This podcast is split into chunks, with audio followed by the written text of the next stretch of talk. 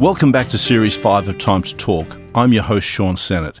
Starting the new series, we've got a very special guest for you today, the great Robert Forster. Robert has just released a new album, The Candle and the Flame.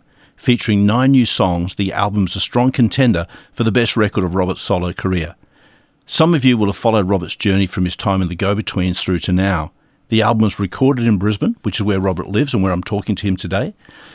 Uh, Robert's wife Karin was recently diagnosed with ovarian cancer. They've been married for 32 years, and he talks about the impact that has had on them as a couple, as their family, and uh, the writing of his song for Karin, She's a Fighter. We also go way back and talk about Robert's earliest influences, his songwriting process, and even his favourite cricketer. If you enjoyed the podcast, please give us a good rating wherever you're listening. Big thanks to Mariam from EMI, Daryl Bailey, and Jason at Record Works Studios for his post production. Here's Robert Forster. Hello, Robert. Welcome to Time to Talk. It's really good to see you. Lovely to be here, Sean. Lovely. Here we are in Brisbane. I'm kind of thinking about the first time we met. You, you won't remember this, but I, I do. Okay, tell me. Um, your first solo record had came out. And I Oh. remember the record label had a, a headquarters over at Toowong, I think. And I remember coming into the boardroom and you and Karin were sitting on the floor.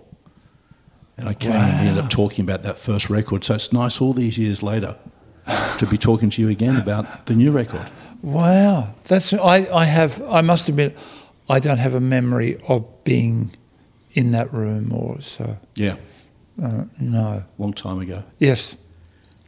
But the, the Candle and the Flames, the new record, and I want to talk to you about that and a whole bunch of other things Sure. too. And I was sort of wondering, what was the big bang for you in terms of falling in love with music? The AM radio, um, and when and I really didn't even know I was falling in love with it. I was just, I was. We didn't have a record player in the house, you know, in the family house. My parents didn't play instruments. Um, they obviously didn't have a record player, and but there was a radio on while my father went to work.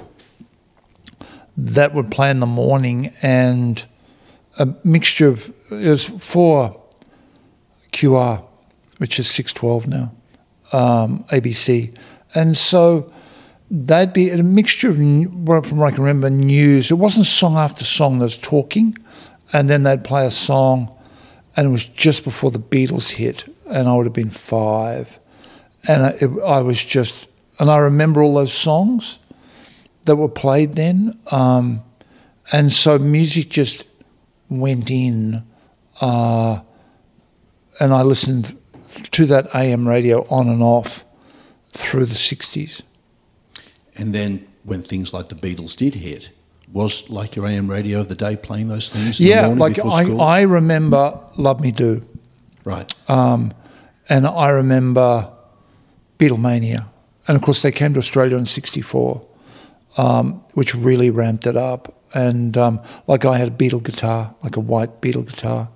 And uh, it was so mad. I can remember going to service stations when we'd, um, and you'd go and you get Beatles stickers, you know, at, that's how, you know, like omnipresent they were.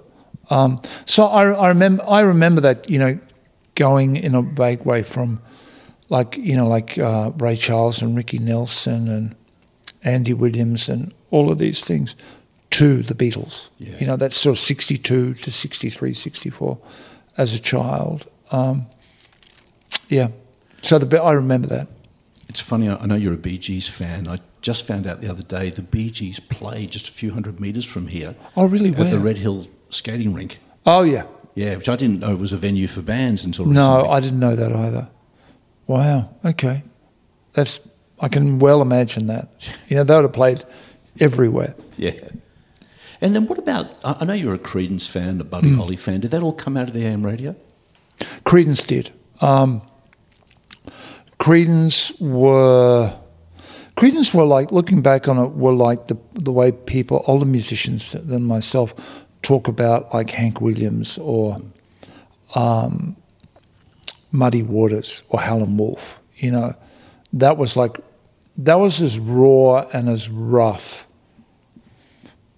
especially with Fogerty's voice and just the groove of the band is what you could hear on AM radio in the late '60s, Uh, yeah, like those, all that, that run of singles really grabbed me. Fogerty's voice totally grabbed me, and they were my first love of really rock music. Um, you know, like it just shows me, like at the age of twelve, I was drawn to rootsy music, which, which, for a twelve-year-old stuck in the not stuck, living in the Brisbane suburbs, that was as funky and as rootsy as I could get.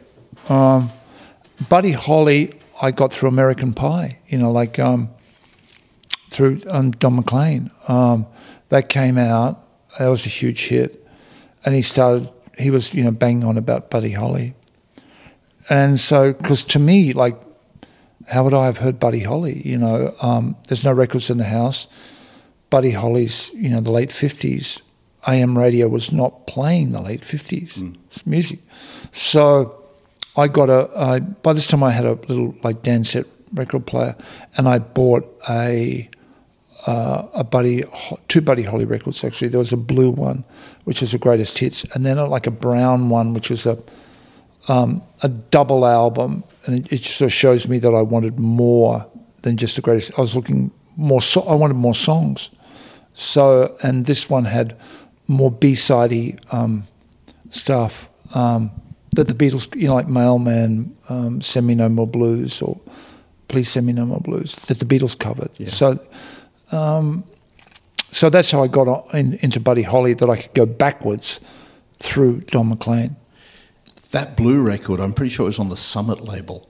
Oh, yep, yep, And I- yes, I, remember my mum used to buy those Summit compilations. Yes. And they were as thick as dinner plates. yeah, And they all had stacked with tracks. yeah, yeah, yeah. That that would have that rings a, a bell. That would have been it. How great that John Fogerty got his songs back last week. Yeah, I read that. That's fantastic. I mean, when, when everybody else is selling theirs off, all those giants, Um, Yeah. it's great that he's buying them back.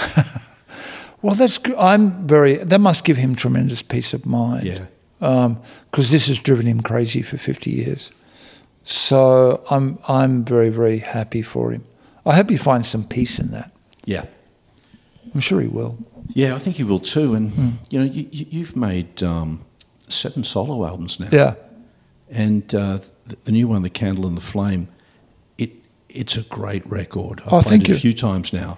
Thank you. And what I love about it is um, it's very feels very autobiographical. Yeah. But the urgency Yeah. in the playing, the fact that the record feels very alive. Yes.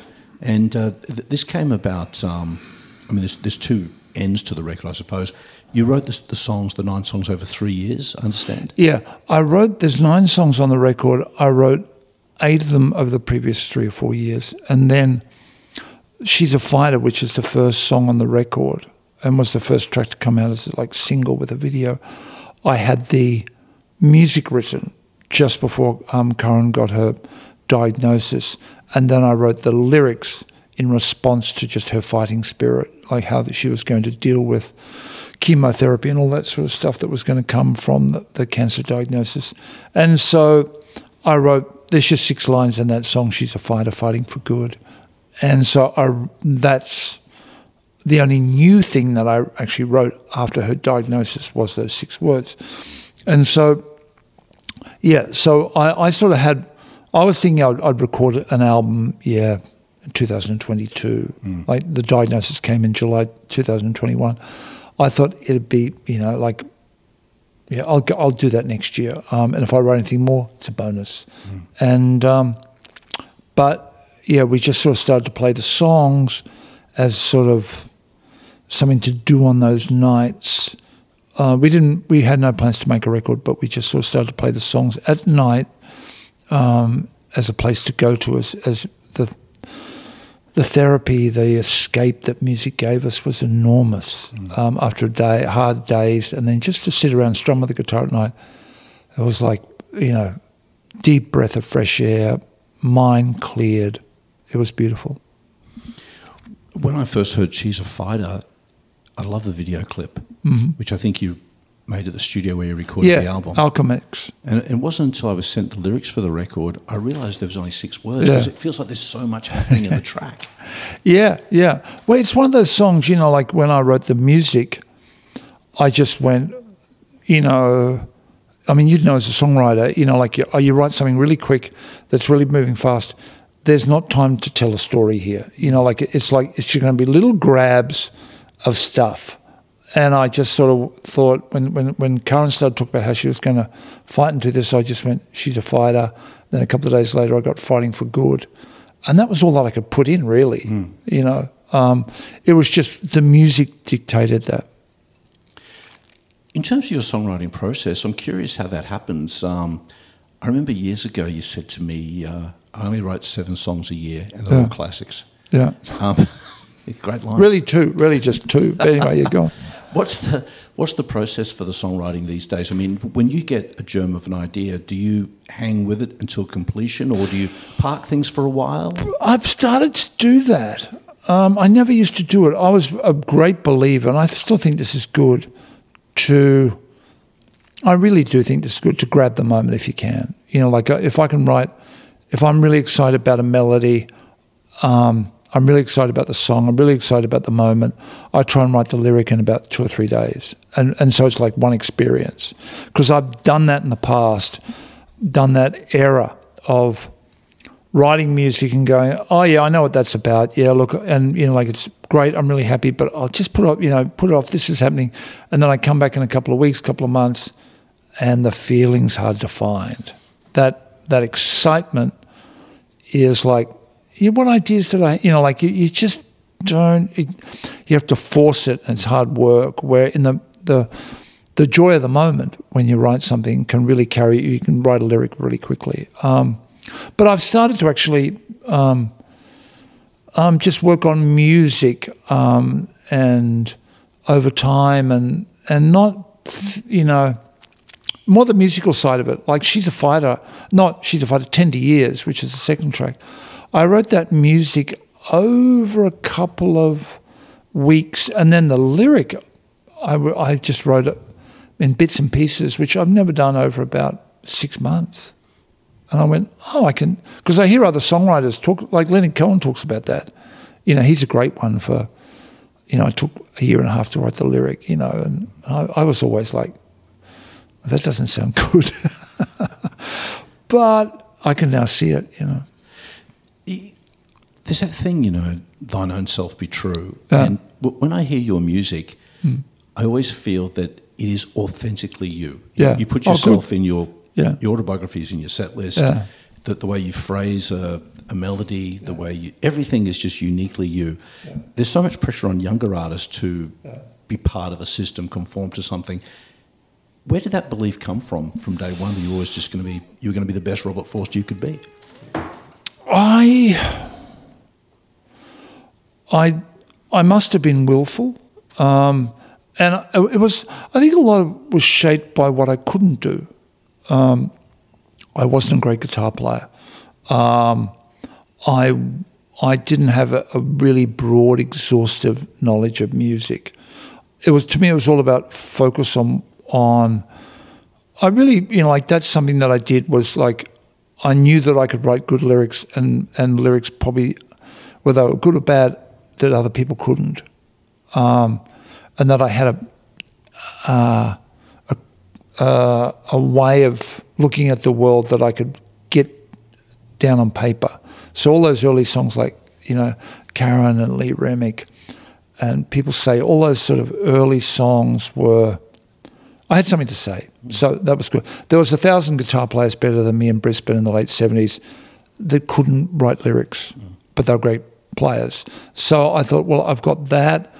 And I just sort of, um, knew my guitar playing it and the music was going to be pretty basic and rhythmic, and I worked on that. So I, you know, when I was listening to like the first Ramones album, I bought that when it first came out. That was a big breakthrough. I was like, oh, this is really simple. This is really uh, straightforward. Like Bowie was incredibly complicated. Although I loved him, I know I couldn't I couldn't write Life on Mars, mm. But I could write Blitzkrieg Bop. Do you know what I mean? It was that mm that's just three chords. You know, there's no guitar solos. It's just every song's two minutes, 12 seconds. That's great. I, I can do that. Or listening to the first Jonathan Richman album, you know, like I listened to Roadrunner, it was like A for six beats, then D for two beats. Do you know what I mean? I was like, I can do that, you know. Um, so that was my way in, and so that's just you've got to put together what you can do, and I I think that then starts to think of you start to get willful for it, and you know that you can do it, and then you write a couple of good songs, and you go, yeah, okay, this is this is what I can do, and I'm just going to keep on following. I've got enough Yeah. Um, to write songs. Yourself and Grant McLennan obviously wrote a lot of songs together and Mm. apart over the period of the Go Betweens life. Um, was there certain, uh, I guess, structures or tricks or things you would do to each other's songs that you apply to your own songs now? Do you ever think, oh, Grant would do this or I would do that to one of his songs? Not really. Um, I I sort of, you know, like I was writing songs a couple of years before he started, and so I um, I started to see that Grant. See Grant. Like I, I taught him to play bass in the band, and then so when he started to write songs, they were very riffy and, and they were very melodic because he was a bass player. Yeah. It's like McCartney, you know. You start to walk the notes. You start to, which I never did. I was chords and little riffy things, but but so Grant, you know, like was very, you know, like and people acknowledged, you know, like he was very melodic, far more than me in a traditional sense, but he started with the bass, and I think that's really um, a key thing. Um, I mean, I started to try and write more riffy things, and because I'd see him get stuff that um, I knew I had to open up my guitar playing because I was watching him. It was strange. He was watching me at the start, and then I started to watch him.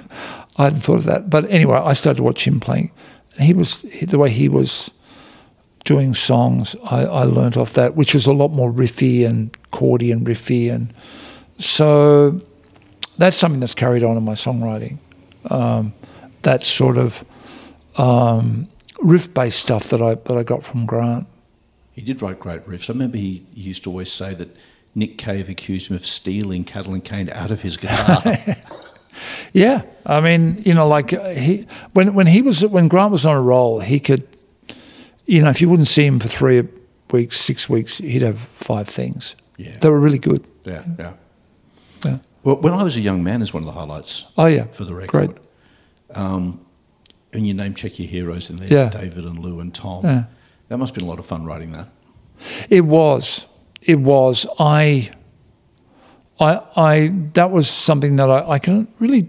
I'm really happy to have done. I wrote the melody, which I really, really liked, and then I wrote a lyric that I thought it fitted, but it, it felt like I was doing something I'd done before. It was like I wrote this in about 2018, and the lyric was something like I could have written back in about 2008, or hmm. it was this sort of vague. It was nice.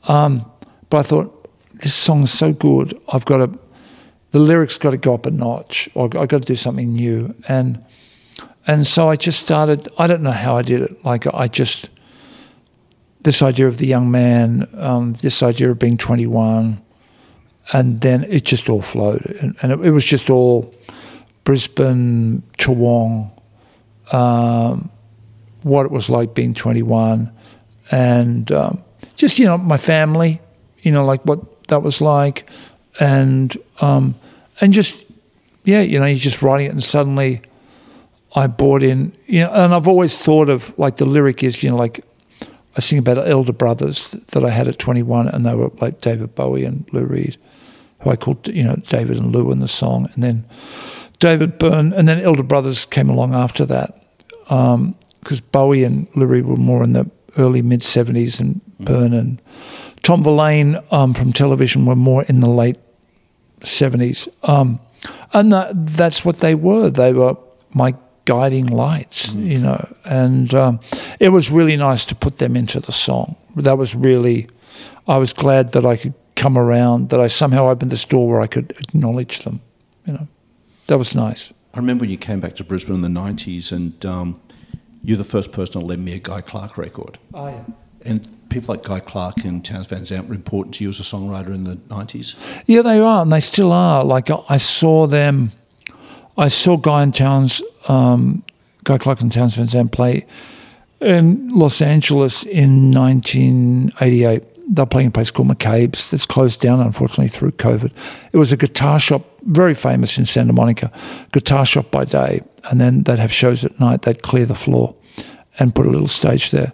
And um, like Guy Clark was really, um, like he'd put out, he's a Texan singer songwriter um, who moved to Nashville in the early mid 70s, early 70s, and, and made a couple of really classic singer songwriter albums. Anyway, he, you know, I just saw them and um, just sitting there watching Guy play, I knew who he was. And we were playing there the next night. Grant, Amanda, and I were doing the promo tour for 16 Lovers Lane. We're doing this. We're playing as a three piece doing showcase shows. So I went down to see them, and um, and so did Grant and Amanda. And then we we played the first night, and then they were playing the night after. And so, um, and um, I remember seeing Guy, and it was just it was the first really great singer songwriter elder brother that was 20 feet away from me who played 12 songs that just took my head off. and I just went, great, great songs that stand completely on acoustic guitar. I've got to do that, you know, yeah. like, and um, so that was that was really a turning point, and and I started to listen to a lot more of that. I was sort of at the late '80s. I won't go into it too much, but the late '80s, I was sort of I've been listening to rock music for since the early '70s, and I was just ready to just sort of you know, there was a new generation, you know, like um, the Pixies and Dinosaur Jr., and then all of these sort of um, Manchester bands like the Happy Monday. They didn't really talk to me. Mm. Um, and I just couldn't go down that route. Uh, I just didn't want to. I know. I, I, was open for them and I listened to them, but it, it didn't touch me the way this sort of singer songwriter country stuff from the 70s suddenly did. And so I, I got a lot more into that. Tell me about making the new record. Um, I understand there was no baffles between you. It was the, the band in yeah. the room. Is that right? Yeah. Um, we sort of went in and, and, we did an eight, a ten song document before Karin was going to have an operation in late September um, 2001. Um, so she'd done chemo and then she was going to have this big medical procedure. And so we decided to document the music that we'd made in our house. And so it was um, myself, Karin, and she was singing and playing vibraphone, Adele on bass, and Louis uh, Forster on acoustic guitar. And we just sat there and we played without headphones. Like I, I just said at the start of the session, I don't, I don't want headphones. We've been playing at home acoustically. I don't want to. I don't want to suddenly block my ears. And I, and so we did the demo, not a demo, document. Mm. And two of those songs are on the record from that day. Um, it's only poison, and I don't do drugs. I do, I do time. Are from that where we weren't even thinking about making a record. Um, and then when we started to record, we decided to make a record, and we we were going to base it on those two songs, that approach. And Karin didn't have time to. There was no time to go to rehearsal rooms or there was, you know, and so I'd been thinking I wanted to do an album of live vocals anyway. Because I've done a few things in the past where I've done them and I've loved them. And so I was up for, I'm not going to overdub any vocals. We haven't got time. Um, and so we just started to, that spirit from our lounge room when we were rehearsing to that day in the studio to starting to do days where we were recording the album all came from that let's just play live, just a few overdubs. Um, and so even a track like, it got to like a, a big track like Tender Years. I was in, like in the studio, um, I, I had no headphones on, acoustic guitar, like mic. The drums were in a booth, but the door was open so I could hear the drums. Mm. Um, Luke was playing bass, electric bass. I could just get the right amount. You push the bass back a little bit. Yep, that's good. Louis is over there on electric guitar. Yep, that's great. Put the amp a little bit that way. We start playing. Yep, I've got the balance, and we did a five and a half minute take. And the the, the vocal that you hear, the acoustic guitar, the drums, the bass, and the electric guitar are all live, and we just recorded like that. That's and, fantastic. And it was like, and that's one of the reasons why Great song. Oh, thank you. Why we picked that studio too, because I thought we were going to be doing live stuff and it was a big room. And so I thought we couldn't, we needed, big, we needed space. Yes, yes. And then you sent the files to Victor. Yeah, I, I, I sort of wanted to take it out and, and throw it. Victor Van Vugt, who did, recorded my last album and um, mixed it um, in Berlin. Um, he's done Nick Cave records and PJ Harvey and and Beth Orton records. He's done. He's like, yeah, very well known. And um, I just said to Victor, I just thought, let's record it here in Brisbane, and if we've got the budget, let's throw it over to Berlin. And and um, and Victor is a really great mixer, and it was like, let's just sort of give that the twist. And so, uh, and so it worked really well. It was like a great. Fortunately, the budget just made it, and we were able to record in Brisbane and mix it in Berlin. Mixes are beautiful. Yeah, Victor. Victor is just. Uh, I mean, she's a fighter. You know, like we just had lots of overdubs. We did a rough mix, and everything. You know, it's that you know, every trick that we had was in the first first verse. You know, and, and I said to Victor that I said, look, there's miles of stuff on this, strip it back, and and he just placed everything, and it was just like, like we listened to that, it was like, whoa, it was like we hadn't even played on. It. It was like, whoa, Wow. yeah, yeah. No, Victor is really really good. And, and generally with mixing records, is there much toing and froing in terms of, you know, do, do people often send you multiple versions or do they focus on the one version and you adjust it? Well, one version, and we I adjusted. Um, we'd sort of done a little bit this on the last record because on Inferno, because um, Victor had his own studio at, at, that time in Berlin, and so we recorded there. And he started to send me mixes. Is the first time I'd ever done that, been away from the mixing process and been listening to it on the computer. It worked really well, and uh, I'm not, I'm fussy, but I don't drive anyone crazy. You know, like there's little bits and pieces, um, and it it really happened quite. You know, Victor would send a mix, and we'd listen to it, and then go back. There might be at the maximum three times we go back. Yeah. Um, we, I've seen other people just lose themselves in that. So, you know, like you you can get, as you know, you, you can get lost in mix land, where really the good mix is about twenty five back. You know, do you know what I mean? Like the third mix you did, or the second, or even the first, um, and you're just getting further away from what it should be. What's that great thing about Burt Bacharach recording Cilla Black at Abbey Road doing Alfie? All right. And then it's like take a hundred. Yeah. And George Martin says to Burt Bacharach, "What are you looking for, Burt? And he goes, "Just that little bit of magic, George." And he said, "I think it was on take 17. Yeah, yeah. It's it's really easy to do, um, but Victor is so. I mean, that's another reason why I work with him because I've I've worked with him now. This is the third album I've done with him, and he and and I, he he he was alive. He mixed the Go Betweens in the '80s live before he really got into studio work. Um, he used to mix the Moodists. He used to mix the Fall. He used to mix Nick Cave and the Bad Seeds, and so he's sort of um, someone that knows my music as well. yeah. So I mean, and I think that's really important. Someone who knows what you do, and Victor just, just, I just love what he does. He puts sheen and and and stuff, but it's all real and really good. He he, he does a really good job. And with the production credits, it's it's down to Karin, yourself, and Yeah. Louis. When do you know an album's finished? I, I've heard people say you don't really finish; you have to abandon. Yeah. Um. I. That's gee. That's a good question. Uh, I sort of. What it comes down to is, I'm not after. This is not the reason, but I'm the type of person who, after about three weeks in a recording studio, I want to get out. Yeah, right. You know, like I'm, I, so I want to get back to real life. I, I, I enjoy this holiday, Yeah. but, and but there's people um, who could live in studios, yeah. and and and I think it's for them it's never finished because they don't want to leave the studio.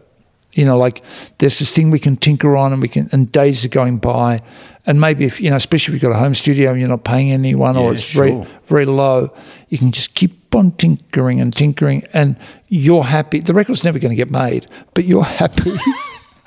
you're very very happy because you're going to go in and redo the guitar for the th- lick for the fifth time, but I, I'm and I but I don't think this is when I know it's finished. But I'm not a studio creature, and so I'm always happy to leave after about three weeks. But there's a real art, isn't there, too, to sequencing a record. Do you spend a lot of time on that? Yes, a lot. I think that's enormously important. I spend a lot of the, on that. I probably spend more time on that and always have than mixes Yeah, right. because that's what the order that people are going to hear it in, and and that's always been, um, you know, like I'm I must have been taking it in when before I made records when I was listening to Hunky Dory or Station to Station or or what, what whatever albums Desire whatever I was listening to before I you know um, first Patti Smith album what- whatever.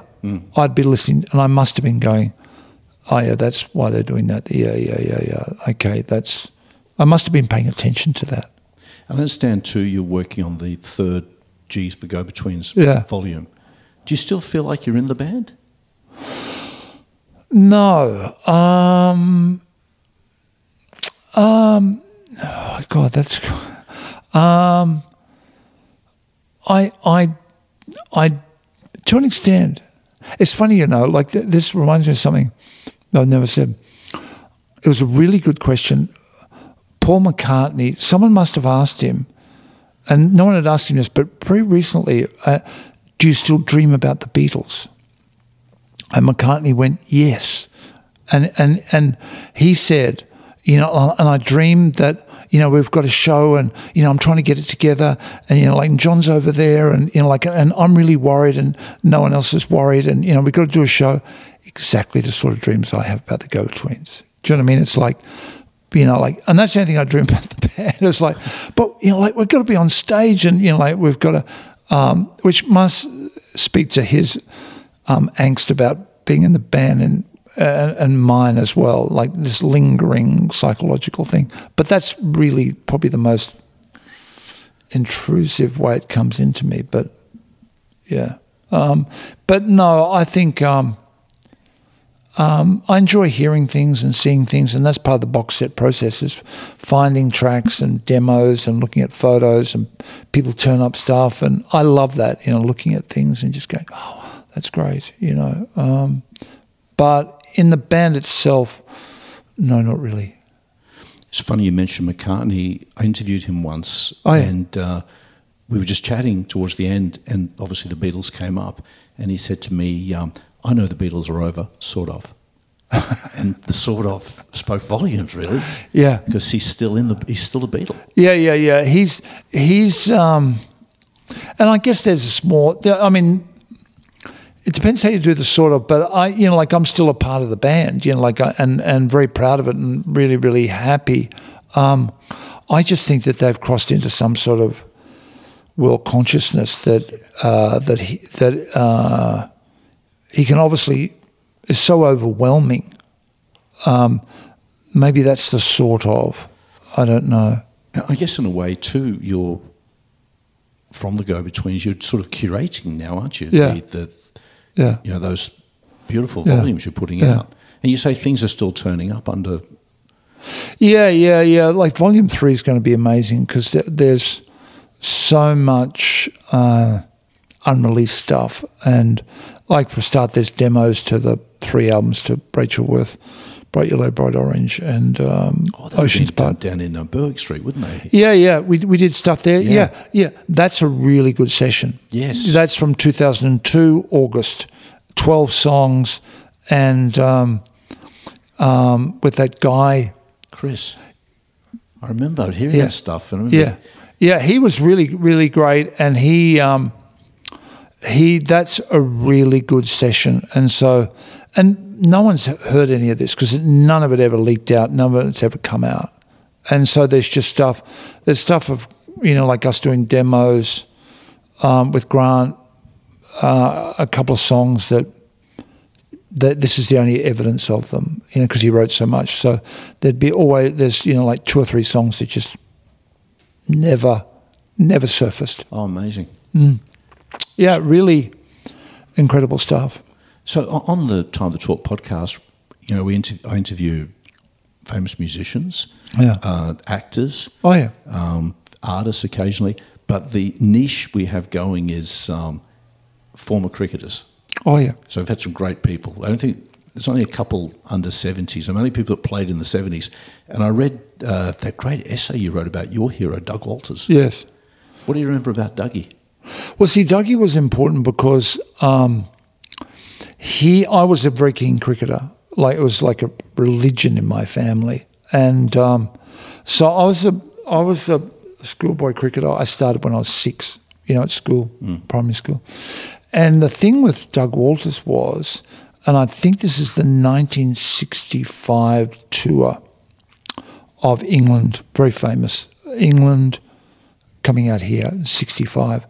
And Walters was picked, and I think he was 18 or 19. And and I would have been eight.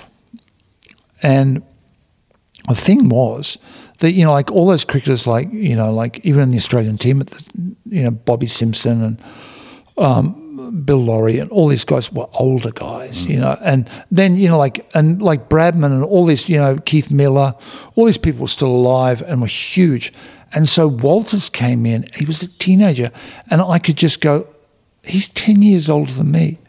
10 years older than me and he's batting number four or five in Australia. It felt really close, you know, like, and they were playing at the Gabba, like it was the first test.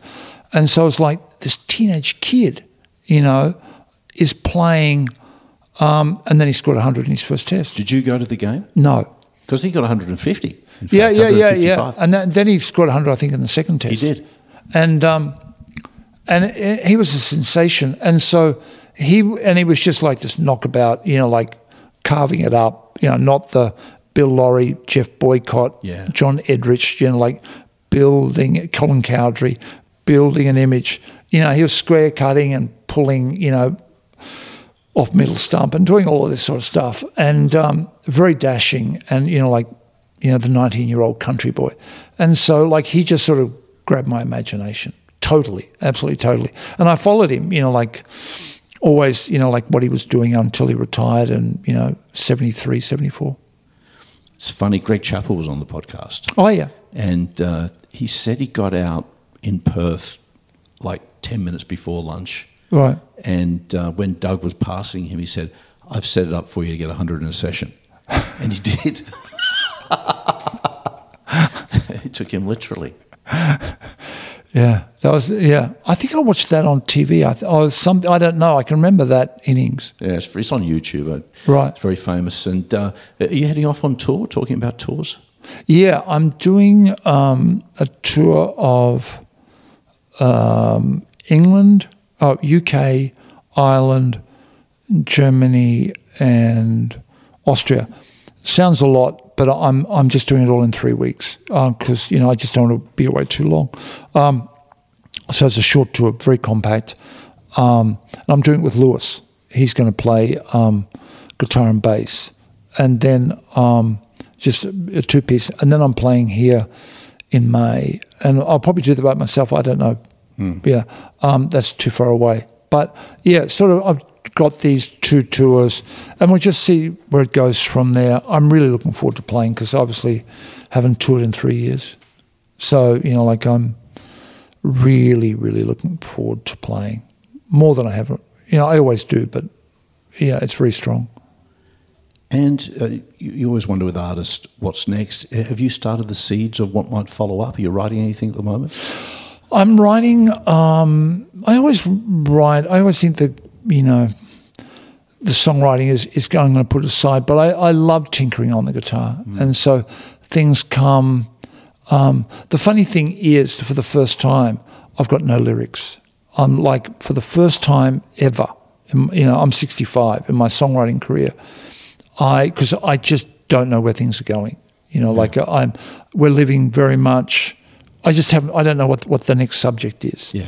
Um, and so I'm just sort of really just got a few tunes that I really like. Um, lyrics will come one day. Um, there'll be something to write about. Um, so I'm just sort of doing it that way, which is new, you know. Well, thanks, Robert. Thanks for taking the time to chat with me today. I really appreciate it. Absolute pleasure, Sean. Lovely to be here. Lovely to talk to you.